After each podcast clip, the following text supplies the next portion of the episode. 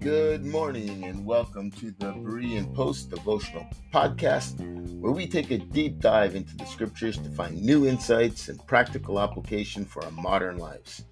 I'm your host, Dwayne, and I'm absolutely thrilled to have you with us today. Each day we'll explore a different passage from the Bible, unpacking its meaning and exploring how it can guide our lives for today. So grab your Bible, your favorite drink, and get ready for an exciting journey of discovery. And if you want to stay up to date on all of our latest podcasts and blogs, be sure to check out bereanpost.ca. Also, join our Facebook group where we call ourselves Bright Future Bible Freaks, and we have a lot of fun there together. But right now, we're going to get started and jump right into today's devotional.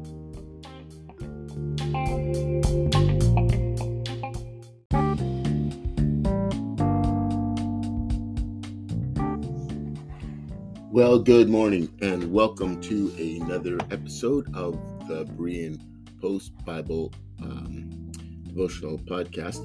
Hey, I hope you had a great weekend and a great service as I did. And we, for those of you that have been following along, we have been going through the um, the book of First Corinthians, as you know. And I'm just going to go ahead and jump right in. It's not going to be a long devotional. This morning we're going to focus in on one text, and it's in verse uh, chapter two of uh, verse two of First Corinthians. Paul says, "For I determined not to know anything among you except Jesus Christ and Him crucified." Like many other passages, this passage reflects Paul's intense focus on the cross of Jesus Christ, his crucifixion and significance, and his resurrection in Paul's life and ministry. And this passage emphasizes the centrality of Christ's sacrifice and its transformative power in the lives of, of believers. And this is not a, a strange sentiment to Paul. Paul makes this claim in Galatians 6. He says, But God forbid that I should boast except in the cross of Christ, the cross rather of our Lord Jesus Christ by whom the world has been crucified unto me, and I to the world. He says again in, in, Galatians, I have been crucified with Christ. It's no longer I who live, but Christ that lives in me, and the life that I now live in the flesh, I live by the faith of the Son of God who loved me and gave himself for me. In Philippians, he says, Yet indeed, I also count all things loss for the excellence of the knowledge of Christ Jesus my Lord, for whom I've suffered the loss of all things, and count them as rubbish, that I may gain Christ and be found in him, not having my own righteousness, which is from the law, but that which is through faith in Christ, the righteousness which is from God by faith, that I may know him in the power of his resurrection and the fellowship of his sufferings, being conformed unto his death.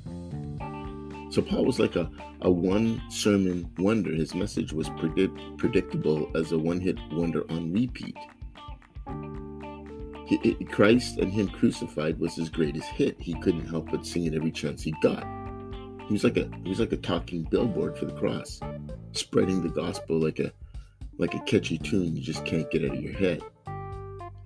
Well, after attending church for 45 years, we've experienced sermons that cover all sorts of topics. We've thought we've seen everything from the unraveling the mysteries of animal choir rehearsals in heaven to tales of gold dust showers.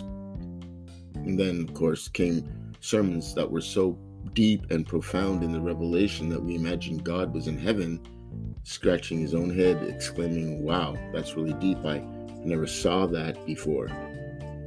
Maybe we can get the angels to take notes for future references. Well, we as preachers should take a, a page out of Paul's playbook. I mean, he had it all figured out. During our sermons, let's ditch the temptation to go on tangents and rabbit trails. Just like Paul, our main act should be preaching Christ and Christ alone, no detours allowed. And for all sermon enthusiasts, let's be discerning listeners. Seek out those sermons that give you the pure, unadulterated dose of Christ, his crucifixion, and the power of God in his subsequent resurrection. For that's where the real power of God is unleashed. Refrain from, we need to refrain from settling for half baked Christian uh, self help sessions or a collection of stories that barely relate to the text. We want the Holy Spirit to show up and show off, right? Well, then the preaching should focus on Jesus Christ and what he has accomplished, and the focus should not be on us, except as it relates to our response to that message and fact.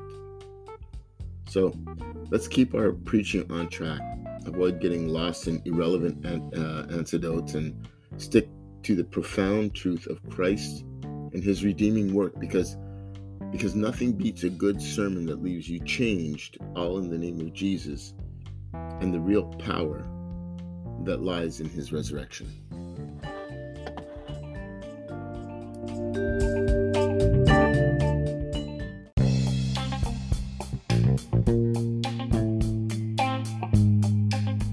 Thank you for tuning in to this edition of the Berean Post podcast. I hope you've enjoyed our discussion and it's brought you some encouragement and insight.